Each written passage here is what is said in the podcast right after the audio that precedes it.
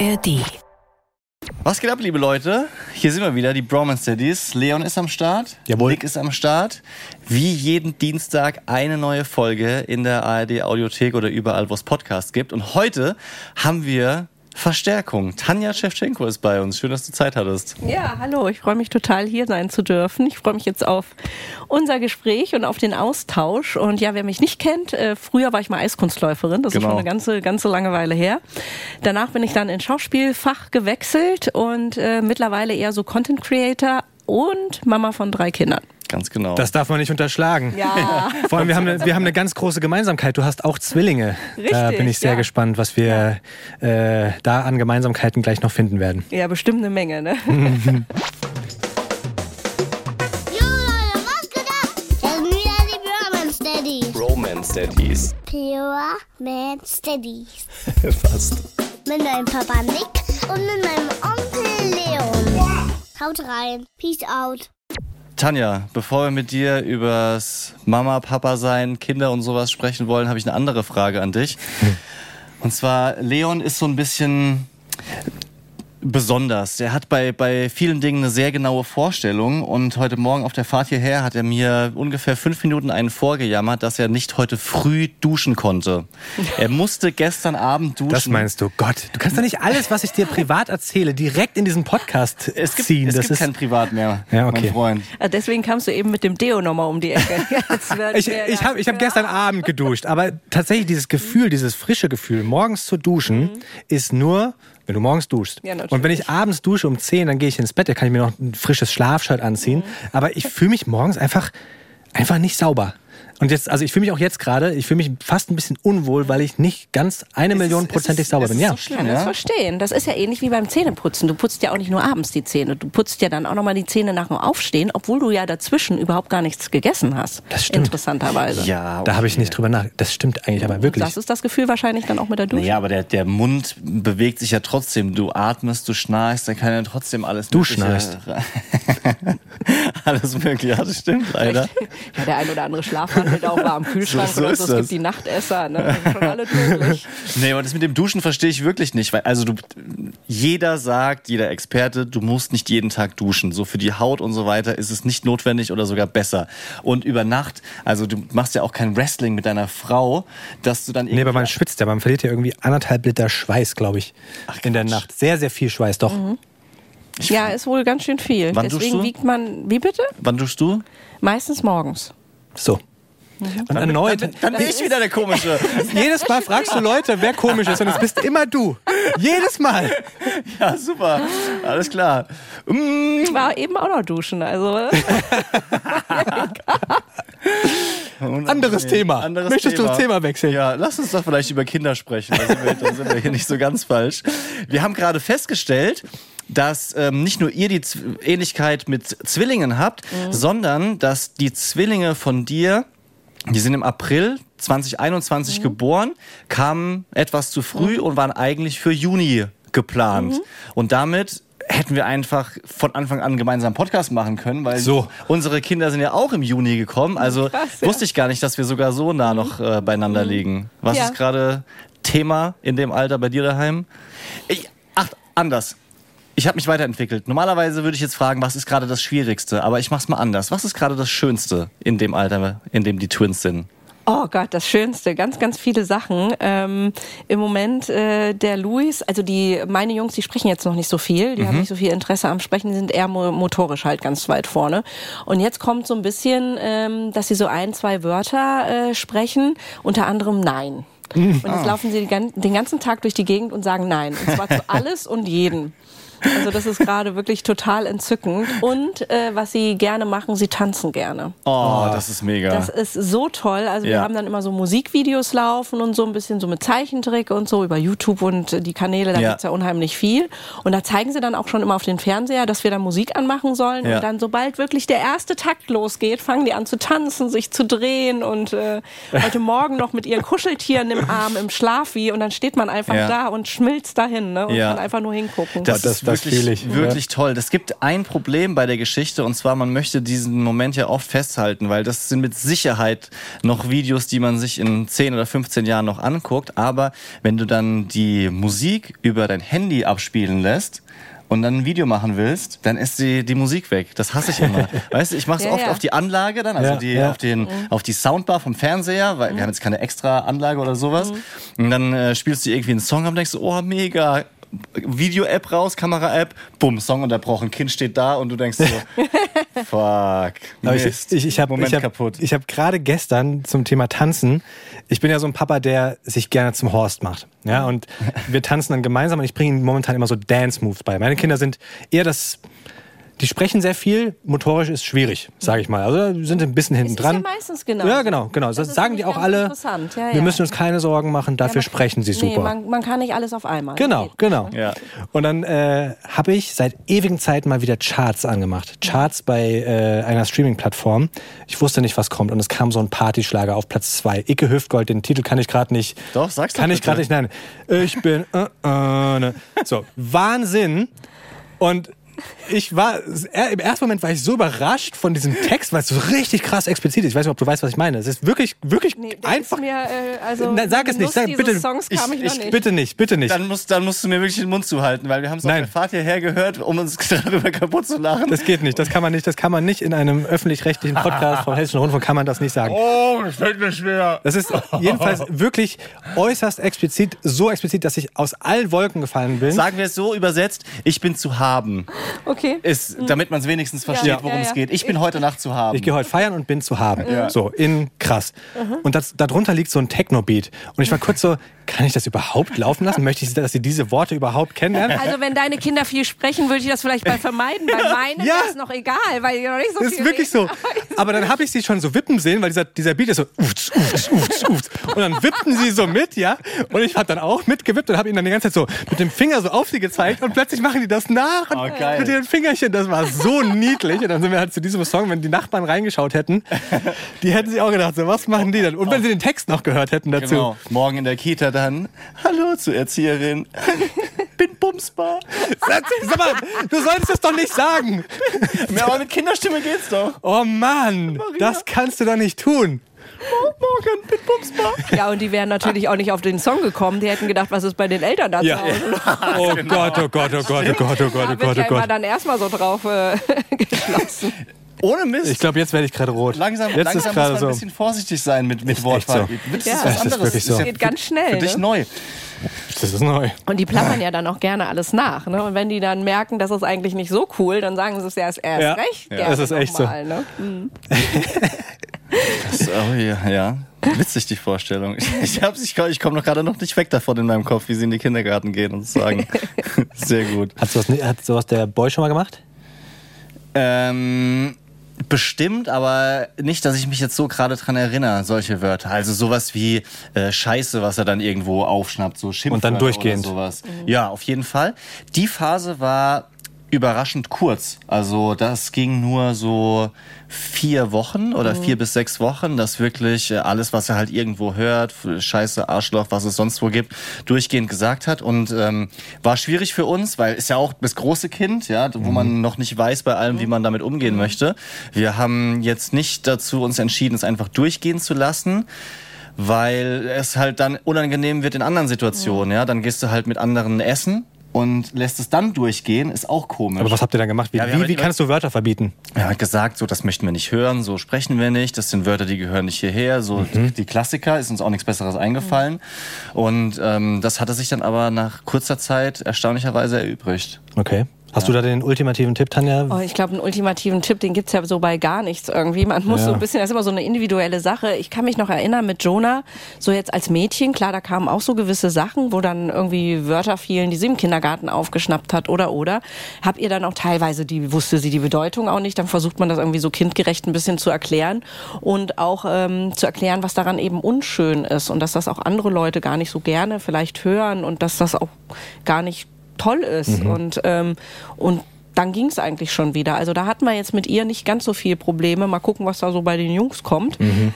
Keine Ahnung, das kann ich jetzt auch noch nicht einschätzen, ob da generell so auch zwischen den Jungs so ein Mhm. bisschen so ein rauerer Ton ist. Ich glaube schon, weil das höre ich manchmal so von meiner Tochter, dass sie das halt von der Schule erzählt. Also das ist auch nicht im Kindergarten ausgestanden. Das ist dann auch noch in der fünften Ja, Klasse klar. so.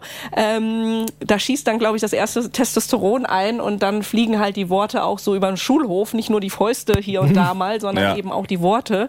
Und das finden die dann ultra komisch, während die Mädchen sich halt um ganz andere Sachen. Mädchen Ja. kommen dann in das Alter, da ist das alles peinlich und da steht man ganz anders irgendwie auf dem Schulhof zusammen und da flüstert man ja dann eher und so und bespricht sich halt vielleicht über den neuesten Nagellacktrend. Und ähm, die Jungs sind, glaube ich, da so ein bisschen, also so höre ich es jedenfalls von den Erzählungen meiner Tochter, sind da so ein bisschen Einfacher. temperamentvoller und Ja. ähm, Das, das geht bei uns ja Genau. gerade auch los, dass ich merke, dass die Jungs nicht raufen, aber schon auch handgreiflich versuchen, so ihre Meinung durchzudrücken. Wenn es um das eine Spielzeug geht, wenn es um ich will jetzt aber zu Papa geht, da wird dann schon mal an den Haaren gezogen. Jetzt fangen sie so ganz langsam an, sich zu hauen. Ganz verrückt, also noch ganz sanft, aber so ein so kommt dann ist ja süß. es, man muss gucken, dass man nicht das süß findet. Ne? Man muss ja, ja. schon, schon direkt sagen, das geht nicht. Wirst du wahrscheinlich auch kennen. Viel schöner finde ich, und ich möchte äh, mir dich da so als Beispiel nehmen und auf die positiven Sachen gehen. Viel schöner finde ich, dass die jetzt gerade, eigentlich auch nicht süß, aber sie machen jetzt gemeinsam gemeinsam so Streiche. Die, die, die, die fangen jetzt an, sich so zu verbünden Ja. und, und Mist zu machen. Ja, also wenn sie dann gemeinsam zum Beispiel vor einer Toilettenpapierrolle sitzen und die ganz genüsslich langsam abreißen, Blatt für Blatt und einer zerreißt es in der Mitte noch, dann nehmen sie es manchmal so in die, vor die Nase und machen Törö, Törö, weil wir, also meine Frau putzt sehr laut die Nase. Und das ist, sobald sich einer von uns die Nase putzt, rufen die Jungs im Hintergrund, Törö, Ihr seid, ihr seid aber auch. das ist wirklich, Ihr seid aber auch geil. Ehrlich, ja. ja. Und wenn, du- wenn, du- wenn, wenn man die Kinder fragt, was für ein Tier ist die Mama? Elefant, Törö. Geil. Geil beigebracht. So muss man das machen. Aber kennst du das auch so, dieses Verbrüdern gerade? Merkt ihr das auch, dass es passiert? Ja, interessanterweise, da ja unsere Jungs noch nicht so sprechen, die haben ja wie so eine Telepathiesprache. Die gucken sich ja an und verabreden sich so für den nächsten Mist, den Ja. man so veranstalten kann. Wenn es nur Toilettenpapier reißen wäre, wäre ich ja froh, weil die stellen mir wirklich die komplette Bude auf den Kopf. Echt? Also die verschieben Stühle, die ähm, letztens im Kinderzimmer, ich war kurz aus dem Kinderzimmer, da ist schön Gitter auch vor, damit die nirgendwo anders hinkommen. Und dann war das ganze Zwillingsbett verschoben. Dahinter war irgendwie der Nachttisch mit der Lampe abgebaut, gestern noch. Also das war unglaublich. Wow. Äh, wir haben auch so, der Luis vor allem, der ist so ein kleiner Techniker, der untersucht so die ganzen Kabel und Lampen und so und läuft damit durch die Gegend. Und ähm, die tippsen sich auch nicht an, die holen richtig aus. Ne? Wenn der eine und dem was nicht passt, was der andere macht, dann kriegt der mal so richtig eine auf die Zwölf. Ne? Also da sind die wirklich. Äh, Oh, wow. Dann geht natürlich das Weinen und, und äh, Heulen los. Und wir haben auch wirklich von Anfang an schon, wir sind dazwischen. Wir haben erklärt, das macht Aua und, und, und. Also gestern haben die auch in Töpfen gerührt und hatten zwei Kochlöffel. Und auf einmal hat dem einen was nicht gepasst und zieht dem anderen den Kochlöffel volle Boah. Kante über den Kopf. Ne? Und da kann man sich ja schon gegenseitig verletzen, so ein bisschen. Und da muss man dann schon auch mit denen ja, kommunizieren. Also wir machen das nicht in Form von Schimpfen, weil ich glaube, das ist nicht so der richtige Weg, sondern eben sagen, das ist nicht okay, ich hab dich lieb, aber das, so geht das nicht. Damit machst du deinem Bruder wirklich Aua ne? und das tut weh. Und komm, wir machen jetzt mal Ei. Also Ei ist für uns so, wir gehen uns entschuldigen. Das heißt, dann wird über den Kopf gestreichelt und so weiter. Und manchmal wollen sie, manchmal nicht. Dann verschränkt der eine halt die Arme und sagt, mm, schüttelt so den Kopf. Ne?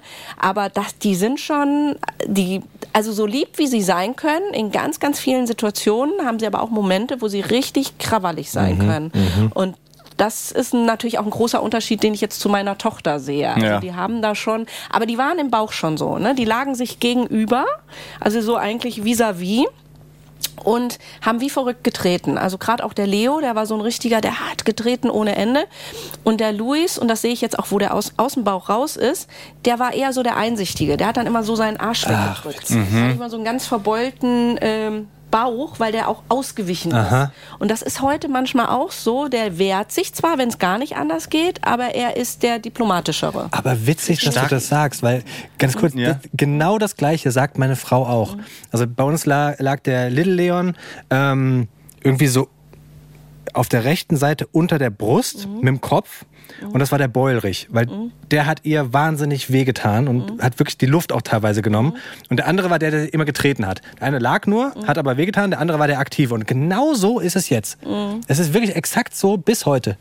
Und jetzt mu- muss ich kurz fragen, man kann es dann schon auch sicher sagen, welcher der auf der linken Seite war, also wer dann auch dementsprechend zuerst oder zu zweit, als zweites rauskommt. Also ich, ich glaube, das ist vielleicht immer abhängig, wie, wie die Kinder liegen. Wie gesagt, bei mir lagen sie wirklich so schön links und rechts, Ja. beide mit dem Kopf nach unten, Gesicht zueinander. Und mein Frauenarzt hatte dann immer gesagt, der Leo ist der führende Zwilling. Der würde jetzt auch bei der natürlichen Geburt als erstes rauskommen. Ja. Das wusste er dann ab einem gewissen Zeitpunkt, aber frag mich nicht genau warum. Aber das konnte er über den Ultraschall irgendwie sehen. Und der Leo ist auch so ein bisschen. Also ich würde sagen, der ist der Anführer, der ist der, der den Mist bauen will. Ja. Und der Luis ist halt der, der sagt, warte, komm, wir denken Okay. nochmal drüber nach. Nee, weil ich- wir besprechen ich- ja, das ja, nochmal, geil. bevor wir das, den Streich machen. Aber ich finde es so. voll schön, dass man das noch ähm, mit der Schwangerschaft connecten kann und also einfach sagen kann, wer war der und man hat es schon damals äh, So festgestellt. sind Das auch die Namen dann. Äh, also so haben wir dann auch, wir hatten die Namen äh, entschieden vor der Geburt und deswegen ist das auch äh, Ja. die Namensverteilung so. Wir wussten dann irgendwann Leo und Luis und wussten genau, der Linke, das ist so ein Leo irgendwie. Ja, okay. Und der, der, der brüllt, der Ja. Löwe irgendwie, das wird so einer. Und äh, der Rechte ist irgendwie der Luis, der, der etwas weichere. So ein Verstehe. Bisschen. Ja, und genau so war's. Ich habe eine andere Frage noch und zwar ähm, als der Leon mir oder uns dann, also meiner Frau und mir gesagt hat, so wir kriegen Kinder und übrigens äh, es werden Zwillinge, ist äh, bei uns direkt eine Frage aufgeploppt, die haben wir auch drüber ge gesprochen und das geht vielen anderen so. Sobald man hört, jemand kriegt Zwillinge, fragt man sich, sind die denn natürlich entstanden? Ja, wir haben auch Das haben wir auch ganz häufig gestellt Genau, bekommen. ja. Ich habe mich nicht getraut zu fragen, meine Frau genauso wenig und war dankbar, dass ihr es von euch aus angesprochen habt. Weil wir es schon so häufig weil schon gestellt bekommen haben, Jeder sagt, äh, die, stellt diese Frage und ähm, ich bin noch nicht sicher, wie man jetzt richtig damit umgeht. Ja, bei dir ist es so, die sind eben nicht natürlich entstanden. Doch tatsächlich, die, die eineigen Zwillinge sind schlussendlich. Hast du mein Buch nicht bis zum Ende Ich hab's gelesen? nicht- nein, auf- Jetzt ich hat er hab's- sich verraten. Ja, ja, das, ey, das, das, das gebe ich offen zu, muss ich wirklich sagen. Sorry, die, die, die, das habe ich einfach nicht geschafft, äh, da- das Buch zu lesen. Ähm, aber natürlich wissen wir ein paar Hätte Sachen ich mal da äh, lieber ein Hörbuch draus gemacht. Ja. Dann hättest du mal auf der Autobahn hören können. Das Vielleicht mache ich das gewesen. noch. Ich Das ist beim für viele Spazierengehen Ich bin halt auch einfach ein ganz schlechter, räudiger Leser. Also Ja. im Prinzip lese ich fast gar nicht, Ja. auch wenn ich gerne möchte. So, aber ich Das will ist nicht weiter Tochter. mich entschuldigen. Nein, gar Ähm, kein Thema. okay, nee, dann- das ist ja das noch der Zack. der Abse, das ist ja das äh, das das das absolute Highlight unserer Geschichte auch am Schluss noch, weil wir Ah. das Problem, was bei uns vorlag, schlussendlich sogar noch lösen konnten. Das Problem der Verursacher, dieses unschöne Wort Verursacher, Ja. ähm, dass es zwischenzeitlich nicht funktioniert hatte, war ja tatsächlich mein Mann. Mhm. In dem Fall mal nicht die Frau, also prozentual ist es ja öfter die Frau, aber bei Ja. in unserem Fall war es der Mann, der hatte Antikörper entwickelt und dadurch war eine Befruchtung zwischenzeitlich unmöglich und wir haben eine Therapie gefunden, die das äh, wieder aufgehoben hat. Ah, Nachdem okay. ich aber schon so und so viel künstliche Versuche und Fehlgeburten hinter mir hatte und äh, dann war wieder eigentlich alles beim Alten. Und dann bin ich tatsächlich drei Monate, nachdem wir gesagt bekommen haben, ist das alles wieder beim Alten, bin ich dann äh, auf natürlichem Weg schwanger geworden. Und dann werden es auch noch eineiige Zwillinge. Und das war der absolut verrückteste ähm, Weg, den man sich überhaupt äh, vorstellen kann. Da hat sich der Kreis geschlossen. Ähm, ja. Ja. Ich wollte, ich wollte mir das eigentlich für ein bisschen später aufheben, auch zuzugeben, zu, nee, zuzugeben, dass ähm, wir oder ich nicht alles wissen über dieses Thema. Ähm, ich- steht auch dazu, dass es zu so einem Zeitpunkt ist, es ist unangenehm. Das hätte, das hätte man, hätte man wissen, wissen können. Äh, Verfolgt mich jetzt noch ein bisschen. Aber trotzdem äh, machen Ich wir habe uns dich nichts gerne vor. aufgeklärt, kein Thema. Naja, ja Dafür bin ich hier, wenn du jetzt alles wüsstest. so, was so was soll ich es. denn dann hier sitzen? Richtig, genau. Und ähm, wir, wir sind nicht die, die alles wissen und gerade bei dem Thema oder mehreren Themen, um die es heute geht, ich finde es schon falsch, Thema zu sagen. Ja, das ist ein es Minenfeld. Da muss man- es- ich hab weil wahnsinnig es ist ja- Respekt ist ja davor, kein ja. Thema, sondern es ist einfach was, ähm, was so viele Frauen beschäftigt, sei es jetzt Fehlgeburt, Kinderwunsch, unerfüllter Kinderwunsch und alles, was noch dazu kommt, worüber wir auch noch äh, in dieser Folge sprechen werden. Und ähm, ein Disclaimer am Anfang, ich würde es einfach gerne loswerden. Wir werden in das ein oder andere Minenfeld reintreten oder ja, geben trotzdem unser Bestes, das so Nicht Minenfeld, sag, sag Fettnapf. Fett, Fettnäpfchen schon, schon dabei verkackt. Boah, ich bin einfach, jetzt muss ich kurz sagen, ich bin ein bisschen aufgeregt, weil das ist kein leichtes Thema für mich. Das ist, äh, also ich habe gerade vor kurzem erst ähm, mit einer Freundin drüber gesprochen, die dann nach einem längeren Gespräch, die Kinder haben sich endlich mal alleine beschäftigt, ähm, auch erzählt hat, dass sie drei Fehlgeburten hatte. Und ähm, es geht mir so, dass ich einfach erstmal ein Kloß im Hals habe und normalerweise kann ich entspannt ein Gespräch führen und weiß so, so was, was spricht man jetzt als nächstes, was fragt man da. Aber ich habe noch ganz, ganz viele Unsicherheiten, was das betrifft und hoffe, dass du uns da auch ein bisschen weiterhelfen kannst, weil wir mit Sicherheit nicht die einzigen sind, die so strugglen, wie wie man eigentlich damit umgeht. Übernimm mal bitte.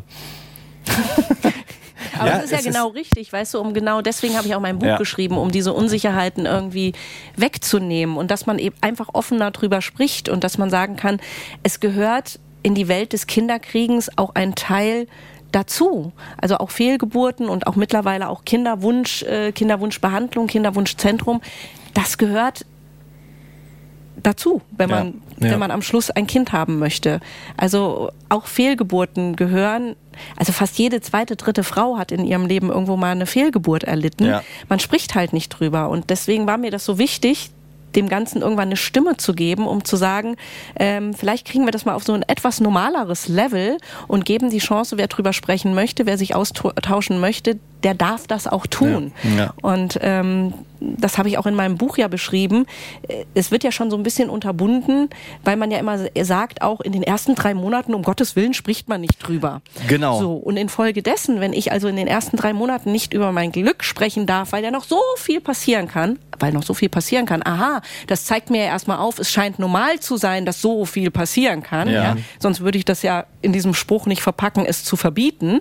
Ähm, zeigt aber auch direkt, dass wenn ich also nicht über mein Glück sprechen kann oder darf, dann kann ich ja in Folge auch nicht über das eventuelle Unglück sprechen, was mir in den ersten drei Monaten oder darüber hinaus äh, passieren könnte. Richtig. Und, Ja. Und ich damit glaub- wird es alles ja. schon irgendwie unterbunden und ausgehebelt, dem Ganzen eine Chance zu geben. Ja. Und was ich auch bei dir gelesen hatte, ist, dass du dich äh, wie viele, da sind ja nicht nur Frauen angesprochen, sondern auch äh, Männer, die Kinder bekommen wollen, dich einfach vorher nicht wirklich damit auseinandergesetzt hast mit dieser Option, dass es eben nicht klappt, ja, oder dass es zum Beispiel eine Fehlgeburt gibt.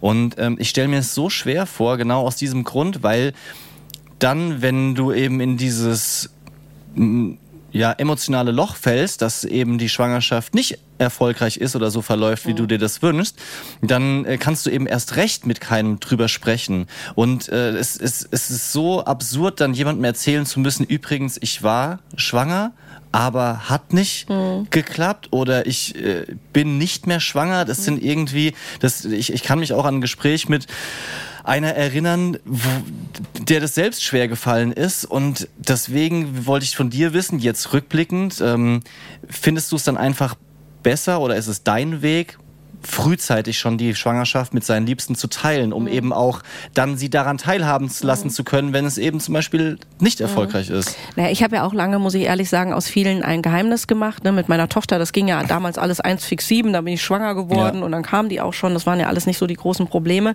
Und dann ähm, funktionierte das ja eben so in der zweiten Runde halt nicht schon über eine lange Zeit. Da wurde ich ja erstmal überhaupt nicht schwanger.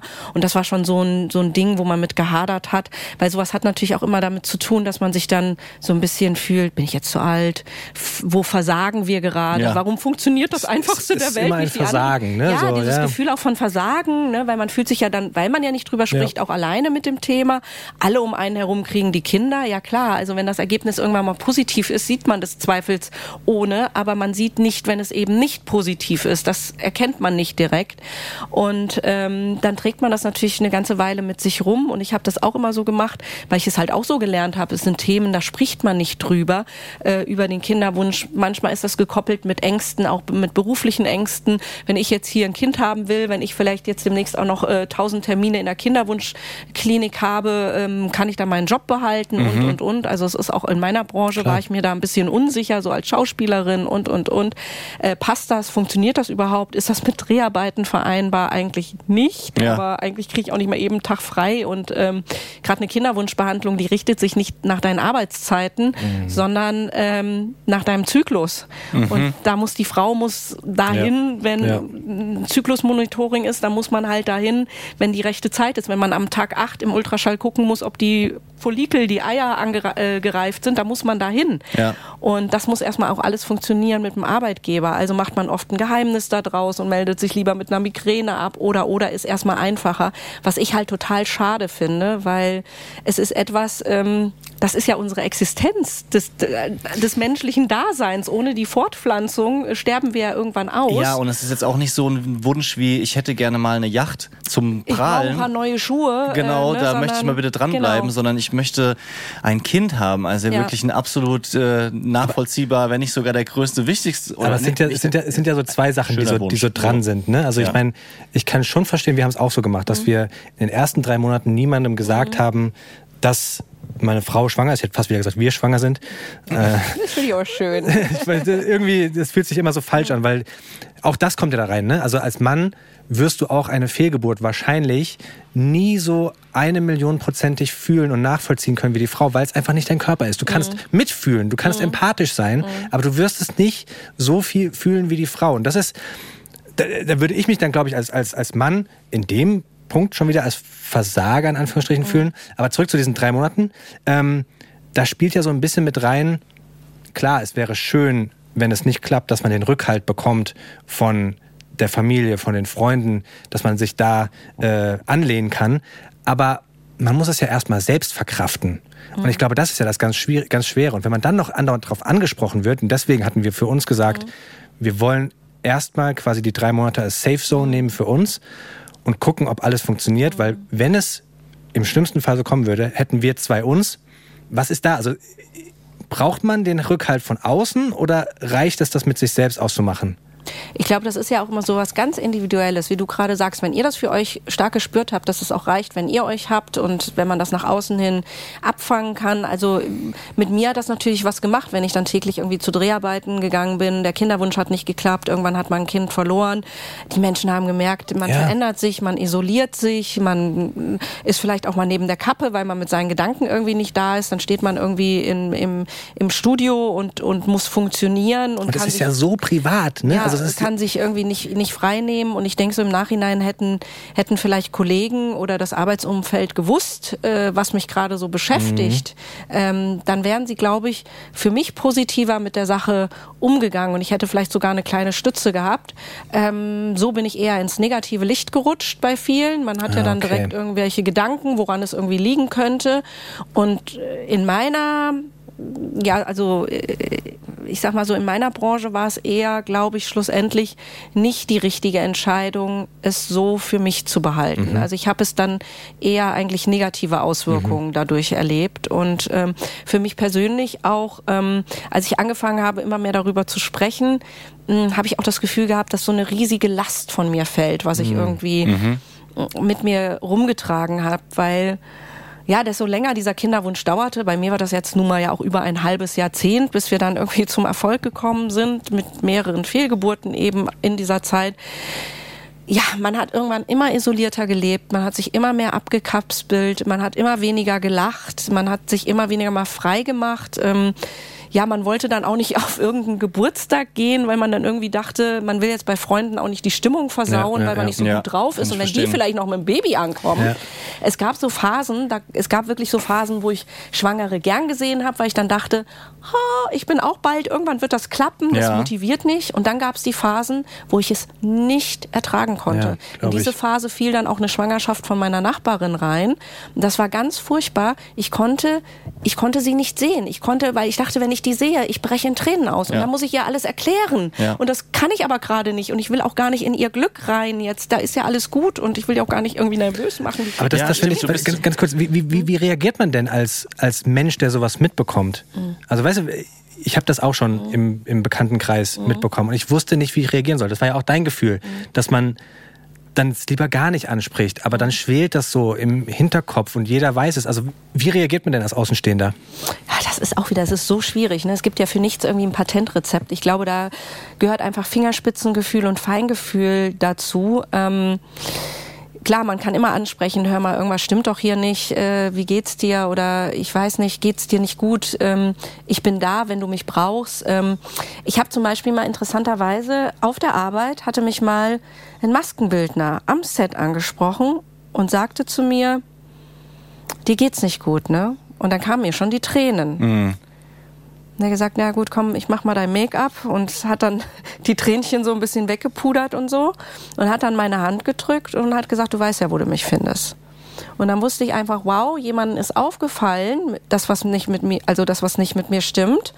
Und ich habe einfach diese Einladung bekommen und dieses Angebot. Also er hat ja auch dann gar nicht weitergebohrt. Nicht, nicht so aufdringlich dann genau, zu neugierig. sondern hat ja. mir, er hat mir Mhm. die Hand gereicht und ich, das, das ist natürlich perfekt und die kann man dann nach Bedarf auch annehmen. Mhm. Er hat es nicht einfach nichts gesagt, ähm, aber er hat mir ein Angebot gemacht und Mhm. Ja, äh, das ist natürlich total stark gewesen und es hat mir auch wahnsinnig geholfen, weil ich mir zu diesem Zeitpunkt, ich bin auf keinen zugegangen, habe gesagt, hör mir mal zu und ähm, ich war dann so eine Person, der hat es gut getan, wenn mir jemand die Hand gereicht hat oder mir so eine Einladung oder Angebot gemacht hat. Ja. Und wenn ich, äh, wo ich dann angefangen habe, auch über die Sachen so ein bisschen zu sprechen, da habe ich einfach gemerkt, wow, alles, was sich so aufgestaut hat in dieser Zeit, äh, konnte ich irgendwann mal so abwerfen und mich auch frei machen und ein bisschen Ballast irgendwie. Und jedes Mal eigentlich auch eben über die Fehlgeburten, jedes Mal, wo man drüber spricht oder auch vielleicht, wenn man mit Aufschreiben anfängt für sich selber, wenn man noch nicht mit jemandem drüber sprechen kann, ähm, ist halt ein Teil der Verarbeitung und macht es irgendwann leichter. Das heißt ja nicht, dass man das vergisst, man wird es ja immer mit sich tragen im Herzen, aber man kann anfangen, damit anders zu leben Ja. oder damit zu leben, das mitzunehmen. Ich finde einen Punkt noch wichtig, und zwar, wenn wir jetzt hier die schwangere Nachbarin von dir nehmen, ähm, da erinnere ich mich so ein bisschen an mich selber, weil als wir eben dann die Nachricht bekommen haben oder klar war so, wir bekommen ein Kind, sind, äh, meine Frau ist schwanger, dann möchte man das ja auch gerne teilen und ist einfach happy darüber. Man würde es ja am liebsten gerne jedem erzählen und übrigens, ich werde Papa. Und ähm, man erwartet dann so, dass jeder einen komplett abfeiert und alle cool sind mit der Situation, aber ich finde es wichtig zu erwähnen hier in dem Podcast, dass man eben dann auch ähm, Menschen gegenübersteht, die sich vielleicht aus solchen Gründen nicht mitfreuen können. Bei mir ähm, war es eine Kollegin, da habe ich auch ungünstigerweise noch erzählt, dass es bei uns relativ fix gegangen ist mit der Geburt und hat halt, äh, nicht mit der Geburt, sondern mit der, mit der Schwangerschaft und habe da halt bei ihr negativ gesehen genau ins Schwarze getroffen. Sie hat dann anderthalb Tage mehr oder weniger nicht mit mir gesprochen und ähm, hat dann irgendwann, was ich stark fand, mir gesagt, komm, lass mal um die Ecke gehen, lass uns mal ein bisschen in Ruhe unterhalten und mir dann halt auch von ihrem unerfüllten Kinderwunsch erzählt. Und für mich war so, oh fuck, scheiße. Und ich sitze da mit meinem strahlenden Gesicht, denk einfach nur, ich bin gerade so glücklich und man, das, deswegen erzähle ich es hier, weil ich finde es auch wichtig zu wissen für die, ähm, die jetzt zum Beispiel keine Komplikationen haben, auf dem Weg ein Kind zu bekommen, dass es eben auch so sowas gibt. Ich finde trotzdem nicht, dass man dementsprechend ähm, erstmal, also es gibt ja keinen anderen Weg. Ich kann ja jetzt nicht sagen, Entschuldigung, darf ich dir kurz erzählen, wie glücklich ich bin, sondern man, ich finde es einfach nur wichtig zu wissen, warum manche andere möglicherweise nicht so reagieren auf diese Schwangerschaft, wie man sich das Genau, ich, vorstellt. ich glaube, es wichtig ist, so, äh, so ein bisschen zu reflektieren und, und, und über den Tellerrand zu gucken, weil ich finde, ähm, jeder, wo es einfach funktioniert, der darf sich freuen. Ja. Und der darf mit dem strahlendsten Gesicht durch die Gegend rennen. Ja. Das ist toll, wenn das schnell klappt. Ja. Wunderbar. Ähm, aber genau, dadurch, dass wir jetzt drüber sprechen, wissen dann vielleicht wieder ganz, ganz viele, wenn eine komische Reaktion kommt, wahrscheinlich ist da irgendwas dahinter. Das ist nicht einfach nur blöder, purer Neid oder sowas. Genau. War ja auch nicht bei meiner Nachbarin. Ich habe der, das war ja dann schon das dritte Kind und wir waren noch niemals beim zweiten, ja. Und ich habe ihr das nicht, nicht gegönnt, weil es sind tolle Eltern und äh, schon bei den ersten zwei Kindern. Und ich dachte, da ist eine dritte Seele super aufgehoben. Aber mein Schmerz, der war so allgegenwärtig und das war dann irgendwie, ich glaube, ich weiß nicht, die wievielte Schwangere in so und so vier Wochen. Das war so eine Phase, da habe ich in drei Monaten acht Babygeschenke kaufen müssen. Ich bin wahnsinnig geworden. Ich wollte Das für mich glaub mal ich, ja, Babygeschenke. ja.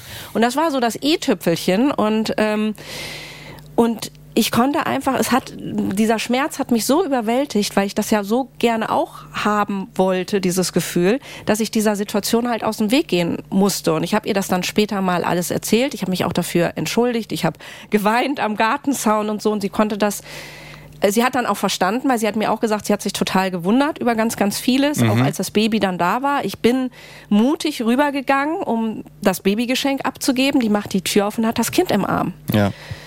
Und ich habe gedacht, wenn ich jetzt da hingucke, ich brech zusammen. Ja. Ja. Ich hab, konnte nicht auf dieses Baby gucken, weil ich dachte, es geht nicht, ich kann nicht. Und das war so schlimm. Und ich habe mich auch im Nachgang noch so dafür geschämt und habe auch gedacht, hätte ich mal irgendwie über alles das ist die Nachbarin, die kennt man schon so viele Jahre. Unsere Töchter sind irgendwie so zusammen groß geworden. Von Anfang an eigentlich. Weil irgendwann kommt man auch so an so einen Punkt, wo man sagt, jetzt passt es halt alles überhaupt nicht mehr drüber zu sprechen. Und das ist so. Dann hätte ich einfach mal von Anfang an irgendwie mal über den Gartensound vielleicht fallen lassen. Ach Mensch, hier klappt irgendwas nicht und läuft nicht so und funktioniert nicht. Dann wäre man schon anders ins Gespräch gekommen und sie hätte alles anders verstanden und sie hätte anders mit den Dingen umgehen können. Ich anders und wir hätten vielleicht beide was viel Positiveres davon gehabt. Und ähm, es war sehr gut dann am Schluss und sie hat mich in den Arm genommen und hat sich dann auch über die Zwillinge total mit mir gefreut, weil das war halt auch der andere Weg. Sie hatte auch keine Ja. Fehlgeburten erlebt. Ja, die Ja. drei Kinder kamen. Und ähm, da habe ich auch, da hab- ist mir eigentlich auch wieder klar geworden, dass für mich persönlich der Weg des drüber Sprechens und äh, des sich Öffnens vielleicht doch der gescheitere sein kann, als wenn alles immer Ja. komplizierter wird. Das hört man so oft und trotzdem ist es nicht selbstverständlich, dass Ja. man es schafft. Ja, also die meisten sagen, es hat mir gut getan, drüber zu sprechen. Auf der anderen Seite hörst du auch nicht die, die sagen, ich möchte nicht drüber sprechen. Wir haben schon so viel ähm, Emotionales, Wichtiges besprochen hier. Lass uns vielleicht an der Stelle mal in die Fakten reinschauen. Romance Daddy's Fact Sheet. die auch nicht einfach nur trocken sind, sondern auch äh, extrem bewegend. Das kann man nicht anders sagen. Ähm, Christoph hat uns, unser Redakteur, ähm, Fakten rausgesucht, auch zum Thema Fehlgeburten, was wir jetzt auch hier schon ähm, einmal oder zweimal angeschnitten haben. Und zwar ist es so, dass 12 bis 24 Prozent der Frauen bemerken, dass sie eine Fehlgeburt hatten. Allerdings gibt's eben noch eine viel höhere Zahl an unbemerkten Fehlgeburten, ähm, weil einige Frauen zum Beispiel drüber sind, dann kommen doch die Tage und häufig ist das dann aber die Schwangerschaft, was abgeht. Und wenn man diese unbemerkten Fehlgeburten dazu nimmt, dann kann man davon ausgehen, dass etwa 70 Prozent der Schwangerschaften in einer Fehlgeburt enden. Und das ist der Punkt, spätestens wenn man diese Zahl hört, das hast du ja äh, vorhin auch gesagt, Warum ist es eigentlich noch ein Tabuthema? Weil es ist ja ein so äh, verbreitetes, normales Phänomen offensichtlich, dass es ähm, wichtig ist, dass Menschen wie du auch ihre Geschichte dann irgendwie öffentlich machen, ein Buch drüber schreiben, dass man sich eben nicht mehr so, so arg alleine fühlt. Wa- Was, was erlebst du an Feedback dadurch, dass du das thematisierst? Also es ist doch bestimmt eine ganz große Community, die sich dann auch da wiederfindet und, und froh ist, so irgendwie sich austauschen zu können. Ja, also ich erlebe ein enormes äh, Feedback, auch nachdem ich das Buch geschrieben habe. Das war ja auch noch vor dem Verkauf, ist das schon auf die Spiegel-Bestsellerliste gerutscht, einfach weil die Leute die Geschichte oder gerade die Frauen die Geschichte einfach lesen wollten. Ja. Wir haben die aufgesaugt wie, wie ein Schwamm. Ich habe dazu auch Reaktionen bekommen von, also die meisten Frauen waren extremst dankbar, dass sie sich da wiedergefunden haben in der Geschichte. Natürlich immer mit ihrer eigenen Geschichte, Ja. aber dass sie so unheimlich vieles nachvollziehen konnten und dass sie gelacht und geweint haben, während sie die Geschichte gelesen haben, dass sie die in einem Rutsch runtergelesen haben und das Buch nicht aus der Hand legen konnten. Und es hängt alles damit zusammen, dass wir irgendwie alle in einem Boot sitzen mit diesem Thema als Frauen und das natürlich ganz individuell für uns erleben. Und auch ähm, auf meinem ähm, Instagram-Account zum Beispiel, als ich dann damals gesagt habe, äh, ich bin jetzt äh, schwanger, als die Zwillinge unterwegs waren, habe ich mich ja auch relativ früh dazu entschieden, das dann zu sagen, habe gedacht, entweder hopp oder top, aber ich will nicht mehr darüber äh, schweigen, Ja. weil wenn ich die jetzt auch noch verliere, dann äh, versteht ja gar keiner mehr, warum ich komplett durchdrehe. Und ähm, Und ab da habe ich eigentlich so viel Feedback äh, bekommen. Ich habe so viele schöne, aber auch traurige Geschichten geschrieben bekommen und Frauen haben sich geöffnet und äh, irgendwo mal sogar in den öffentlichen Kommentaren hat eine ältere Dame geschrieben, ja und ich hatte da und da auch, meine Tochter ist jetzt schon erwachsen und äh, ich hatte damals auch eine Fehlgeburt und dann hat sie nochmal drunter kommentiert, das ist übrigens das erste Mal, dass ich das schreibe oder sage. Und das fand ich so toll, weil das hat ihr ja auch irgendwie äh, was gebracht, dass sie das endlich nach vielen, vielen Jahren mal aussprechen konnte. Und, ähm, und diese Nachrichten, die komm, bekomme ich immer wieder, dass äh, entweder Frauen Fragen haben, Ratschläge brauchen oder auch einfach mal ihre Geschichte runterschreiben. Ja. Und sich dann, ich schicke dann eine dicke Umarmung zurück oder danke für, für den Bericht und für das Vertrauen und für den Einblick in, in ihr Leben und in ihre Geschichte. Und man merkt immer wieder, man merkt über das Lesen, dass die Frauen erleichtert sind. Ja. Sie einfach mal runterschreiben Ja, das kann, das kann ich verstehen. Findest du denn, sorry ganz kurz, dass es überhaupt noch ein Tabuthema ist? Oder ist die, ich habe von einer Freundin von einer Kinderwunsch-Community gehört, ähm, doch, dass mittlerweile schon irgendwie viel geschafft ist, dass man auch sich dann auch über soziale Medien, Foren ähm, oder ähnliches verbinden kann. Ich würde sagen, es ist besser geworden. Ja. Es ist noch nicht optimal, glaube ich, aber ich finde, es ist besser geworden, weil tatsächlich man äh, gerade auch in den sozialen Medien ähm, auch viele Leute in der Öffentlichkeit sich immer mehr trauen zu sagen, so ist es oder es ist mir auch schon passiert. Ähm, man spricht immer mehr drüber und ich erlebe das halt auch, dass ich auch Frauen nicht nur über die Nachrichten, wo man als schreibt und eine gewisse Anonymität hat, seitdem ich ähm, damit eigentlich ähm, den Weg der Öffentlichkeit gesucht habe, habe ich es auch immer wieder erlebt, dass ich fremde Frauen irgendwo kennenlerne, man kommt ins Gespräch und die erzählen mir relativ schnell ihre Geschichte. Wo ich denke, wow, ohne dass ich das hätte öffentlich gemacht, wäre das nicht passiert. Und ich merke dann halt da auch immer wieder, das tut gut oder mir erzählen auch Frauen, dass sie dadurch mit einer Freundin ganz anders in den Austausch gekommen sind. Also ich glaube, dass da noch ein großer Weg ist, weil wiederum mein Frauenarzt, da war ich jetzt kürzlich, der hatte auch das Buch so ein bisschen unterstützt, der hat nachgelesen, ob medizinisch alles korrekt ist und so, sollte ja alles Hand und Fuß haben. Und mein Frauenarzt hat halt erzählt, dass doch noch sehr, sehr viele Frauen eben Angst haben vor diesem Ja. aussprechen, vor diesem frühen Sagen, vor diesem, da muss ich mich auch vielleicht mit meinem Umfeld dann über eine eventuelle Fehlgeburt auseinandersetzen. Das ist richtig, das sollte man auch gut überlegen, ob man das macht oder nicht. Ähm, ich kann, wie gesagt, nur aus der Erfahrung sagen, dass es für mich halt persönlich der bessere Weg war oder gewesen wäre, hätte ich schon früher drüber gesprochen. Ich, ich finde es wahnsinnig krass, mit dir zu reden. Also, weil du hast einfach so ein. Das ist, ja, das ist ja ein Leidensweg, ne? Du redest jetzt extrem stark darüber.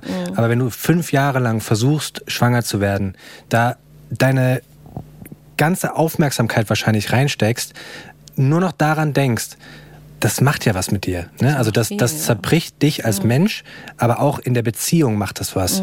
Ähm, und also, ich weiß nicht, ob du darüber reden möchtest oder kannst, aber was, ich, was macht das mit einer Beziehung? Das, das kannst du ja irgendwann nicht mehr aushalten. Naja, es waren ja so zwei Sachen. Ne? Also das, was du gerade angesprochen hast, das hat natürlich mit mir sehr, sehr viel gemacht. Ich war nicht mehr der Mensch, der ich mit der Zeit, der ich, der ich vorher war, so fröhlich, äh, leicht, locker und so weiter.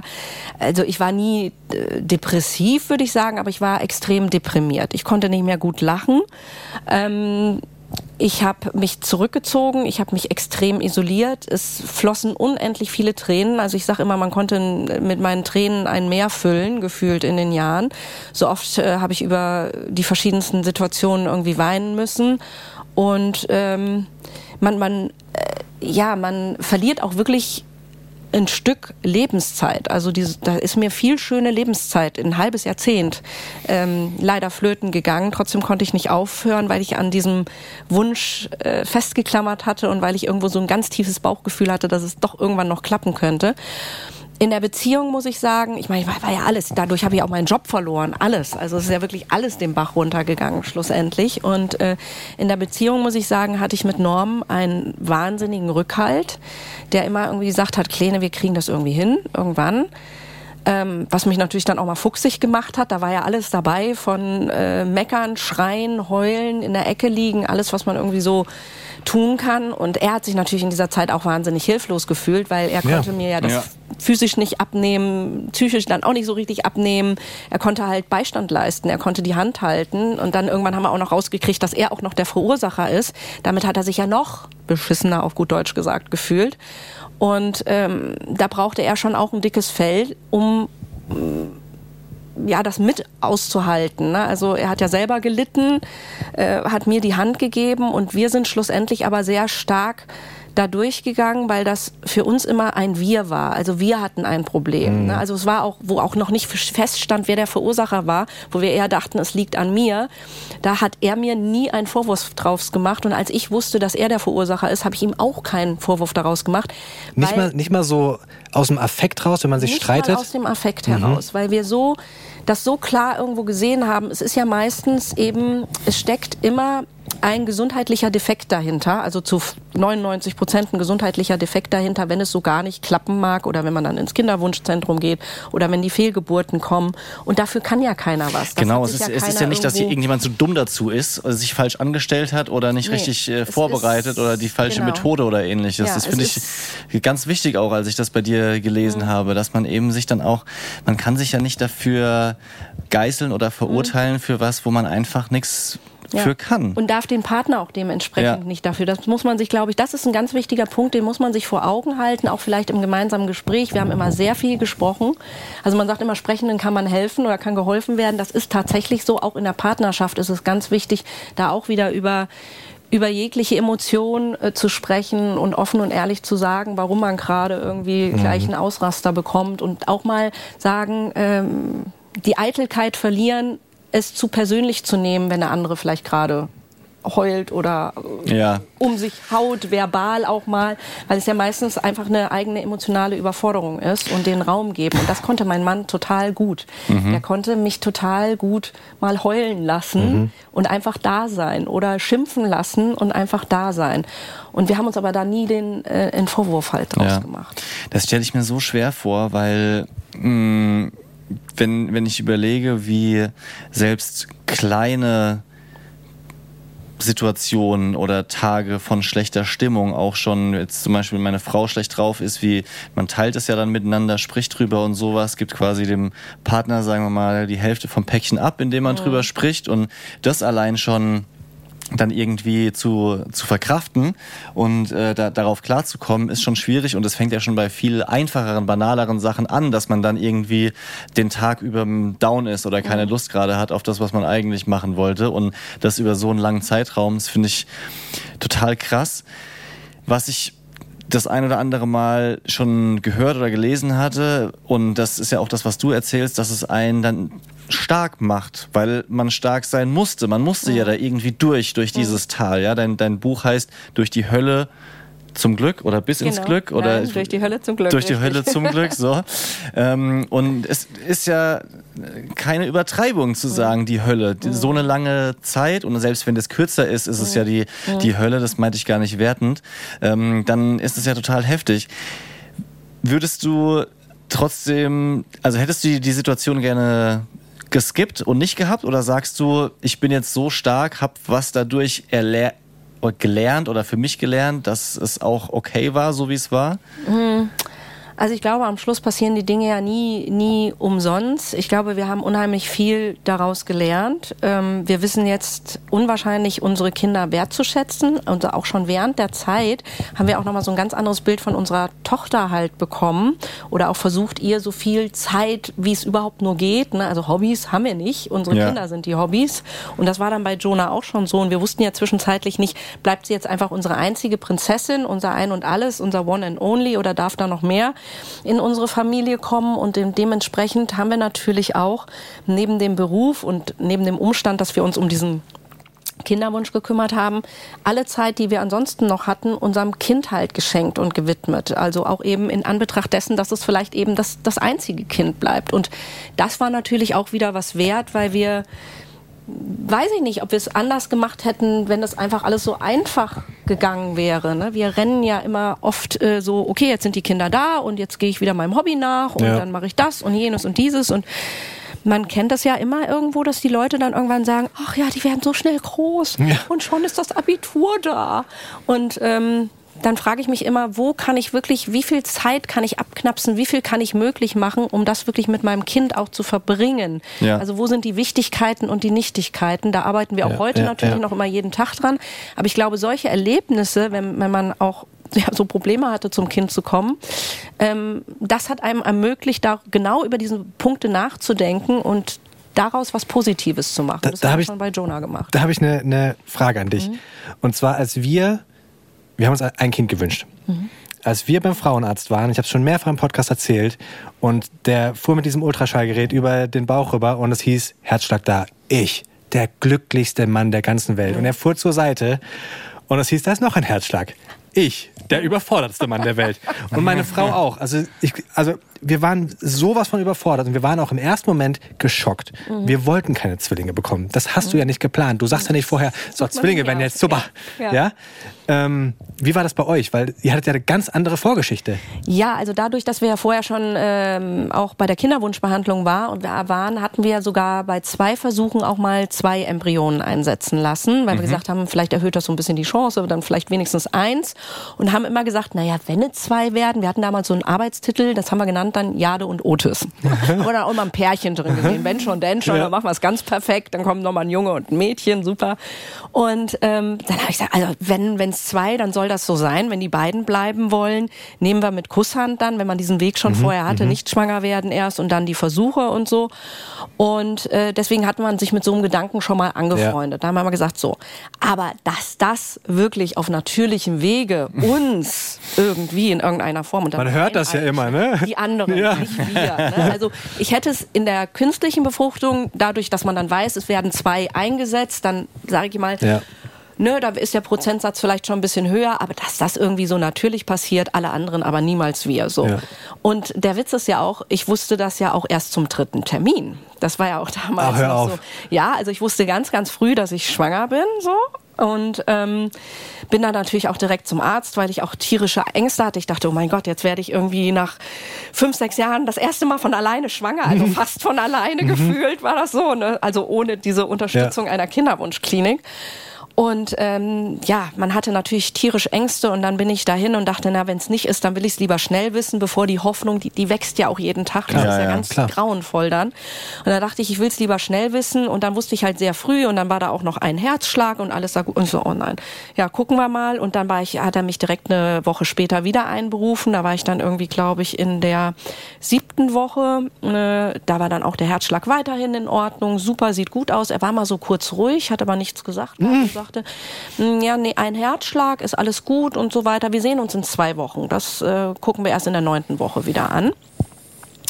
Und er hatte da wohl schon irgendwie was gesehen, war sich aber selber nicht so sicher, was konnte man auch nicht so genau sagen.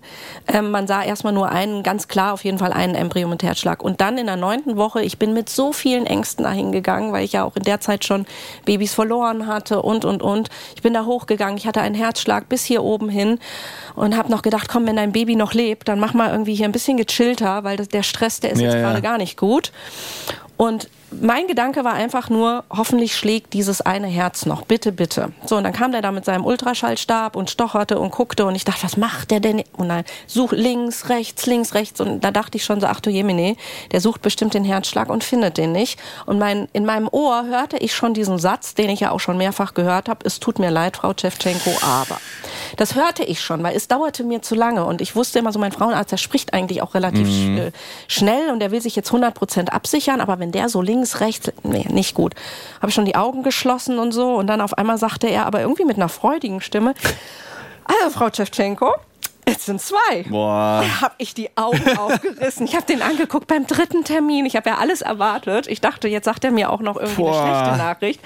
Und dann sagt er mir auf einmal, dass es zwei Herz, also dass da zwei Herzschläge zu sehen sind. Ich bin, Das war ein Moment, das vergesse ich nie. Ich durfte dann auch, meine, mein Handy hat mir dann die Schwester da noch gebracht und dann durfte ich das filmen. Und ich habe ein schönes Bild, Ja. wie diese zwei ähm, nebeneinander direkt, wie so kleine Geister aussahen und man zwei Herzschläge sehen konnte. Das war unglaublich. Also es war und für uns war das in diesem Moment, also oder für mich, mein Mann wusste es da ja noch nicht, weil wegen Corona durfte der ja nicht mit äh, in die Praxis leider gehen. Also das Gesicht hätte ich vor Ort auch gerne natürlich gesehen. So wie er deins. so spontan So wie meins, ich durfte ja mit, ja, ja. Und ähm, ähm, ja, für mich war das aber, also für mich war das sensationell und ähm, ich habe nur gedacht, klar, gerne, nehmen wir, super. Ne? Ja, schön, also, ja. also warum nicht? Äh, und da hatte ich natürlich nur direkt gedacht, hoffentlich darf das dann auch bleiben und halten. Das und ist ja das Nächste dann, ne? Dann Dass man sich die ganze Zeit so denkt, so, ja, oh, ja. das eine ist ein bisschen größer. Das, also dann, dann hört man ja die Probleme. Ja. Also das eine frisst manchmal das andere quasi auf. Das frisst ihm das Essen weg und will die ganze Zeit bei jedem Termin ja, immer, es gibt oh. ja dann auch dieses äh, Ja, ja, ja. Ach. FFTS-Syndrom und und, Ja, ja, und so weiter, was beobachtet werden muss. Und ich weiß nicht, wie es bei euren war. Unsere hingen an einer Plazenta. Die mussten sich, ja, ist ja in den 70 Prozent der eineigen Zwillinge hängen an einer Plazenta. Das bringt eben gewisse Gefahren Ja. mit sich, wo wir auch dachten, na super. Und dann waren wir eh auch durch, äh, durch die Dinge, die davor passierten mit den Fehlgeburten, waren wir natürlich mittlerweile so Meister im Schwarzmalen. Also Ja. man hat ja eher, ist man von etwas Negativen als von etwas Positivem ausgegangen. Um dann dachte- danach nicht so tief zu fallen einfach, ne? Um ja, dann also man hat sich, zu auch gar nicht äh, richtig getraut. Also mein Mann, ich habe es ihm, ähm, ich war halt alleine in, in, in Düsseldorf bei meinem Frauenarzt an dem Tag. Der ist mir, weil er irgendwie ein komisches Gefühl hatte, ist der mir nach Düsseldorf hinterhergefahren mit, dem- mit dem zweiten Wagen Mhm. Nee. und stand vor der Praxis. Als ich rauskam, stand der da und ich dachte, wie sag ich dem jetzt, dass, dass, dass wir zwei bekommen? Weil ich hatte ihm nur kurz getextet, äh, Herzschlag ist okay, alles gut, den Rest erzähle ich dir später. Weil ich dachte, ich kann ihm ja jetzt nicht eine WhatsApp schreiben Das geht nicht. muss ich, muss ich irgendwie anders machen. Dann komme ich da unten raus und dann steht er da. Ne? Und ich dachte, oh. Und ich wollte eigentlich ihm direkt so um den Hals fallen und sagen, es sind zwei, du glaubst es nicht. Und dann bin ich mit ihm halt zum Auto gegangen und dann haben wir uns erstmal in einen Wagen gesetzt und dann habe ich gesagt, du, ich habe auch ein Video für dich. Ne? Ich habe ähm, was eben mit aufgezeichnet, dann kannst du mal Ah, geil. gucken. Ja. Und dann hat er das Video gesehen und hat schon so irritiert geguckt, weil man halt so zwei sah, aber kann Klar. jetzt mit Ultraschall Du weißt ja nicht, jetzt ja, ja. Spiegelung Traust, oder traust was dich ja ist gar das nicht jetzt irgendwie irgendwie? da was Und, und ich sah schon, wie er so guckte und dann sagte der ähm, der Arzt halt auf dem Video so, ja, hier ist das Herz von dem einen Kind und hier ist das Herz von dem anderen Kind oder von dem Zwilling. Und dann schoss sein Kopf hoch, guckte mich an mit solch weit auf und er wurde rot bis unter die Haarwurzel und guckte mich an. Der starrte mich an, der konnte nichts mehr sagen, der konnte es nicht fassen. Und irgendwann kam nur so ein Nee. das war Scheiße, reicht es mit den Autos sitzen? Kriegen wir drei. Autositze hier rein? Unglaublich. Ähm, aber wie gesagt, damit kamen natürlich auch so ein bisschen die doppelten Ängste dann äh, Ja. für die Schwangerschaft. Und äh, wir wollten das. Also wir haben sofort gesagt, wir wollen das und wir wollen auch beide haben. Ähm, das ist ja das größte Geschenk äh, vom Schicksal, was man sich nur äh, denken kann. Aber wenn man solche Vorgeschichten nicht hat, oder vielleicht kenne ich auch übrigens aus dem Bekanntenkreis, da habe ich noch Freunde, die haben äh, Zwillingsmädchen, die sind mittlerweile schon größer und die waren auch so eingestellt. Die wollten eigentlich nur ein Kind, alles fein und so und zack, boom, bang, ein eigene Ja, Zwillingsmädchen. das, ne? das, Und da muss es ja auch einordnen. Das war der, der, der erste Moment. Mittlerweile bin ich sehr, sehr froh, dass wir äh, unsere Jungs haben. Aber dieser, dieser Schock, das, Das den werde ich wirklich verstehen. nie vergessen. Ich kann ja. auch verstehen, wenn der Schock länger anhält. Es gibt ja schon auch Situationen manchmal, wo man denkt, wie soll ich das denn alles machen? Klar. Schaffe ich das? Wir Was haben gar nicht genug Platz. Wie du sagst, wir brauchen äh, zwei Kindersitze. Das Auto passt da gar nicht rein. Ja. Wie machen wir das denn Ja. vom Geld? Das ist ja, wirklich, da hängt also ja leider dann ganz viel ran. Äh, tun sich auf einmal Probleme auf. Es ist, das muss man ehrlich sagen, es ist nicht nur Romantik. Ja. Also das wäre jetzt gelogen. Nee. Es ist ein Geschenk und ich glaube, das nimmt man dann auch irgendwann, ob jetzt früher oder später, definitiv als Geschenk wahr, dass man da irgendwie privilegiert ist, etwas Besonderes erleben zu dürfen. Aber es bringt auch besondere Probleme Absolut, mit sich. total. Ne? Also ja, das Auto Absolut. funktioniert nicht mehr, äh, eine Wohnsituation funktioniert unter Umständen nicht mehr, weil dass man das nicht Allein die geplant hat. Betreuungssituation ist so besonders, dass wir jetzt zwei Plätze finden müssen, Ja. was in so einer Kita gar nicht so leicht ist, Ja. dass wir uns eigentlich nie abends trennen können oder, oder doch trennen können wir uns, aber dass wir nie gemeinsam was machen können, weil einer immer bei den Kindern sein muss. Ja. Das, Aber- Oder wart ihr schon in Urlaub zusammen so oder Flugzeug oder sowas? Ist ja dann auch immer eine schöne Ja, wir waren, wir waren einmal gemeinsam im Urlaub, aber das ist ja dann auch, also du darfst ja in so einem Flugzeug ähm, nur ein Kind in einer Reihe haben. Richtig, ja. Sprich, du sitzt dann immer mit einem Kind den ganzen Flug alleine und das ist ja, das kennst du als Ja. Einlingseltern dann wahrscheinlich. Du hast halt auch keine, genau, du hast ja nicht mal eine Stunde, wo du sagen kannst, jetzt nimmst Ganz du mal genau. den Kleinen, ich Ja. mach mal die Augen zu und ich mache Ja. irgendwie, guck mal hier irgendwie einen Flugzeugfilm oder was da irgendwie gerade ist oder ess mein Essen auch in Ruhe oder irgendwas. Das Ja. funktioniert ja nicht, weil Ja. es muss ja jeder, also ein Elternteil hat immer einen irgendwie sozusagen an der Hand oder bei der Hand. Da tun sich dann auch schon so eine Menge Dinge Und ihr habt noch die Große. Ja. Die, ja, wobei die ja schon ne, mit ihren zwölf jetzt, sag ich mal, und da sage ich auch vom Schicksal wieder, am Schluss, wir haben Zwillinge bekommen. Und die sind ja jetzt mit, mit Jonah sind ja zehn Jahre auseinander. Und für uns ist das jetzt eigentlich ganz gut. Also wenn ich mir jetzt vorstelle, das haben ja andere Eltern auch diese Situation, wollen ein zweites Kind und kriegen auf einmal der dritte dazu und ähm, haben und das erste ist aber noch relativ klein. Also wirklich Chapeau. Ne? Also Ja. meine Tochter, die kommt auch mal von der Schule und wenn es da nicht gepasst hat, dann haut die sich da so Ja. mal auch mal zur Not ein Fertiggericht in die Pfanne oder so, wenn mal irgendwie alle Stricke reißen und ist selbstständig oder ich kann sogar irgendwie sie, der Mann ist im Büro, der eine schreit, der andere muss aber irgendwie in den Mittagsschlaf kommen. Ja, Mama, für zwei Euro gucke ich eine halbe Stunde. Ne? ähm, aber ich habe dann auf jeden Ja. Fall einen kleinen Babysitter, sag ich mal, ähm, die mir dann auch mal so ein bisschen zur Hand gehen kann. Da muss Ja. ich sagen, da ist sie. Und sie ist natürlich jetzt auch so, ah, mega. Ähm, der Fokus liegt auf den Kleinen. Äh, ich bin die große Erwachsene und das nutzt sie natürlich auch. Äh, so, das macht sie sich zu nutzen. Ne? Das ist auch schön, ja. Leons Lifehack. Und ich freue mich, dass es heute wieder ein äh, Leons Lifehack gibt. Es ist ein Leons, ist, ja, ich freue mich tatsächlich immer. Das ist, äh, stimmt tatsächlich. Aber ähm, es ist ein Lifehack, der mir das Leben erleichtert hat. Und zwar haben wir ganz häufig das Thema, dass wir Gäste haben, meistens meine Eltern, und wir wollen Bilder zeigen. Dann ist es immer so blöd, wenn du dein Handy so rumreichen musst. Und ich habe jetzt im App Store gesucht nach Screen Mirroring. Das ist ein Scheißwort. Das ist ein blödes Wort. schlimmes Wort, ja. So, und jetzt, kann, jetzt habe ich eine App, die ähm, filmt quasi den Bildschirm und du kannst den eins zu eins auf den Fernseher werfen, wenn du natürlich Okay. einen von diesen Sticks hast. Normalerweise kannst du ja immer die ganzen Ich muss so lachen, weil ich, wir haben das jetzt auch vor kurzem Siehst entdeckt. Und bei den Schwiegereltern mit 80 und 81 immer so dieses kleine Handy. Ja, und das geht. so- Da brauche ich mal eine Brille. Das war jedes Mal ein Thema. Was, was voll nervt, ist, wenn dann einer lacht. Der guckt sich gerade. Ja, und dann an muss der andere- Und, so, muss- und dann sagt der eine sagt so, oh, ist das süß. Dann kriegst du das Handy und denkst so, ja, richtig süß. Ja. Mache ich jetzt nochmal das Gleiche. Übertreibe ich's, um vor dem vorher zu signalisieren, es war noch, noch süßer, als du gerade ge- gezeigt hast? Oder ja. Du, du hast ja immer das Thema, dass du normale Fotos nicht einfach so auf den Fernseher werfen kannst.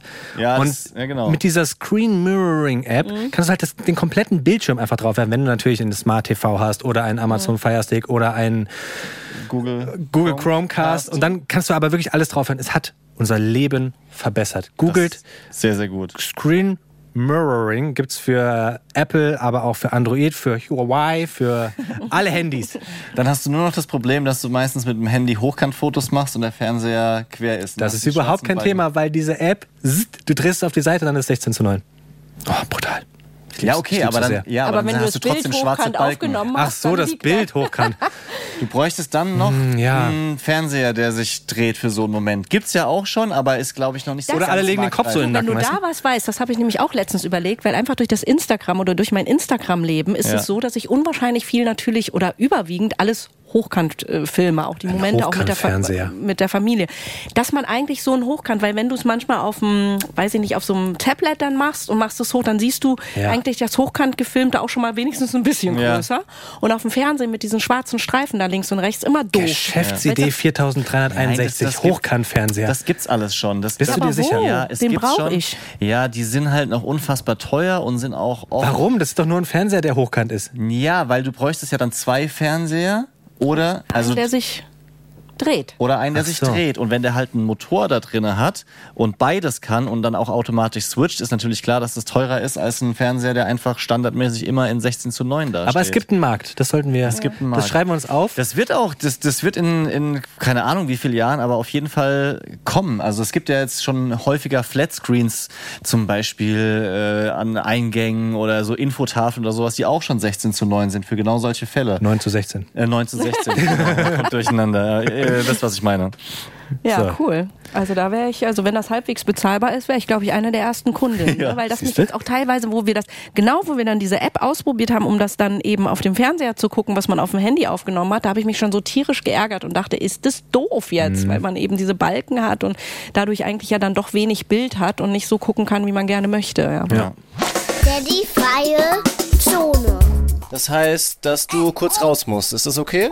Ja, nein. In der Daddy-freien Zone sprechen wir über alles, aber nicht über Kinder. Das ist unser, unser, unser Ruheort. un unsere kleine Erinnerung an früher, wie es mal war. Und um, um nicht nur Väter zu sein für einen kleinen Moment und laden dich natürlich auch ein, in der Daddy-freien Zone gleichzeitig eine Mami-freie Zone draus zu machen. Ähm, und ich habe so ein, so ein kleines Thema bei mir entdeckt. Und zwar, das kenne ich so nicht, aber ich werde sehr oft eingeladen mittlerweile. Oh, schlimm. Du bist zu beliebt, möchtest du sagen? Übersetzt schon, also auch wir, Ja. meine Frau und ich. Oh, it's so complicated. Naja, Ihr versteht's ich nicht. Ich, ich hatte halt vorher immer so viel gearbeitet und nur einen guten Freund und so. Und es, wenn, Mich. wenn, ja, du oder zum Beispiel im Studium waren es ein, zwei andere vorher, bevor wir uns kennengelernt haben und unsere wunderbare Bromance entstanden ist. Aber auch durch die Kinder, auch wenn es nicht hierher gehört in der die freie Zone, ist natürlich entstanden, dass man plötzlich voll viele Leute trifft und kennt. Also es ist dieser, dieser, das Babykurs, Kita. Genau, das, ja, was ja. immer alle sagen, ja, mit Kindern lernst du ja auch Leute kennen und sowas, das schlägt jetzt ein. Also ich habe das so die ersten vier Jahre vom Boy nicht so richtig gefühlt, was auch durch Corona natürlich Ja. kam. Man hat sich nicht so viel getroffen, aber im Moment halt durch äh, Kindergarten von der Bambina, durch Nachbarn, durch äh, Nachbarskinder, durch äh, noch Freunde und Jobfreunde und sowas, kann ich mich mittlerweile nicht Ja. mehr entscheiden. Und ich komme dazu, dass ich auch ähm, öfter mal absagen möchte, weil ich einfach wirklich auch gerade mal keine Lust habe. Nicht auf die Menschen, sondern einfach nur überhaupt was zu machen. Wer, wer macht denn die Termine bei euch? Das machen wir beide. Es ist nicht so wie bei euch. Er- Erzähl. Ne, Meine Frau ist die Finanzministerin, äh, die Finanzministerin auch, aber die, die äh, Freizeitministerin. Und sie führt den Kalender und macht Termine. Und das ist ein ganz so- so großes, geil. das ist ein ganz großes Thema, wie oft sie uns am Tag verplanen kann. Mhm. Und meistens macht sie zweimal am Wochenende. Also vor dem Mittagsschlaf der Jungs und nach dem Mittagsschlaf, Mhm. wo ich schon immer sage, so, boah, das ist ganz schön viel. Das ist auch sehr, sehr anstrengend. Vor allem, wenn die Leute dann zu uns kommen, und wir noch was vorbereiten müssen.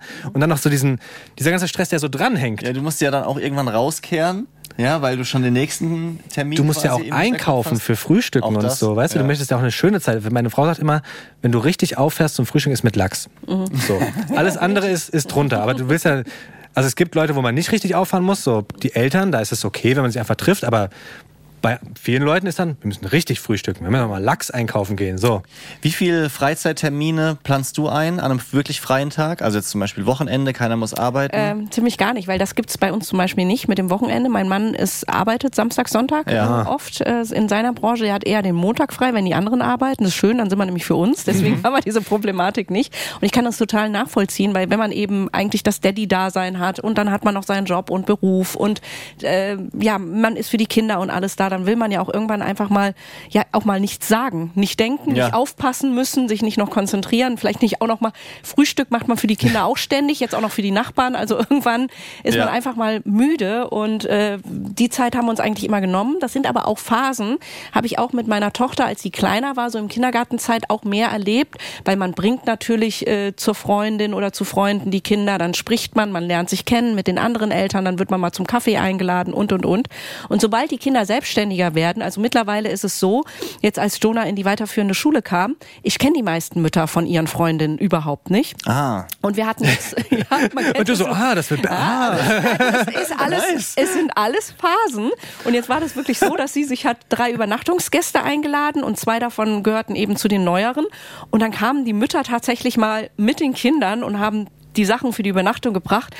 Ich weiß, das ist ja peinlich, wenn man so mitkommt und so. Meine Tochter findet das peinlich, aber ich wollte wenigstens mal Hallo sagen. Wir kennen uns ja überhaupt nicht. Mal gucken, wo mein Kind schläft. Ja, Ja, stimmt, Also ja. dann so, ja, weil Ja. die dann immer selbstorganisierter werden und dadurch kommen natürlich äh, die Kaffeeklatschstunden auch nicht mehr so zustande. Okay. Ja, das ist einerseits schön die Aussicht, aber auch ein bisschen schade, weil es hat auch was. Es ist beides. Du weißt, du weißt nicht, wo dein Herz schlägt. Ja, ja. Es ist dir zu viel, aber es ist auch schön. Ja, wie es ist. ist Ich glaube, man, man soll einfach die, die Phasen, die so kommen, äh, die muss man, glaube ich, nehmen, wie sie sind. Ja, das Jetzt ist, ist die das Phase. ist ganz gut, ja. Das ist eigentlich ein schönes, das ist ein schönes Schlusswort. Man muss die Phasen nehmen, so wie sie sind. Ja. Oder? Ich, ich werde es auf jeden Fall versuchen. Ähm, ja, lasst es uns das auf, gerne, auf jeden Fall gerne so stehen, aber auf jeden Fall möchten wir noch, bevor wir euch Tschüss sagen, Danke sagen, Tanja. Extrem hilfreich. Ich fühle mich ein bisschen besser aufgehoben, was, äh, wa- wa- was alles betrifft, was wir hier besprochen haben. Es gibt noch unendlich viel mehr Aspekte. Also zum Beispiel über verschiedene, ähm, wie heißt jetzt nochmal der richtige Bericht? Nicht Kinderwunsch. Arten äh, äh, Reproduktionsmedizin. Reproduktionsmethoden, oder? Mhm, Wie, zum Beispiel auch, ja. Ähm, Gibt es noch ganz viel, wo man sich äh, unterhalten könnte. Ähm, dafür sei dein Instagram-Account empfohlen oder auch dein Buch. Und ähm, ja, wenn ihr andere Aspekte noch habt, die euch interessieren, können wir vielleicht auch noch mal eine weitere Folge ähm, hier bei uns im Podcast machen. Jedenfalls vielen, vielen Dank, dass du so offen bist mit, der, mit deiner ganzen Geschichte. Ja, ich danke euch, dass ich hier sein durfte. Hat mir unwahrscheinlich viel Spaß gemacht. Ja, und wenn es so sein sollte, ich komme gern nochmal vorbei. Das ist toll. Und wenn ihr mehr Lust auf gute Podcasts habt, dann sei euch noch der Dating-Podcast Liebt euch, der Unser Ding Dating-Podcast empfohlen. Da geht's um erste Dates und was da drumherum alles passiert. Was passiert, wenn man sich zum ersten Mal trifft? Die beiden Hosts, Marlene und Julia, quatschen über die lustigsten und verrücktesten Geschichten von euch. Und dieses Liebt euch, der Unser Ding Dating-Podcast, gibt's in der ARD Audiothek, genau wie auch die Bromance Daddies. Und Link findet ihr auch hier unten in den Show Notes. Peace out. Haut rein. Die Bromance Daddies.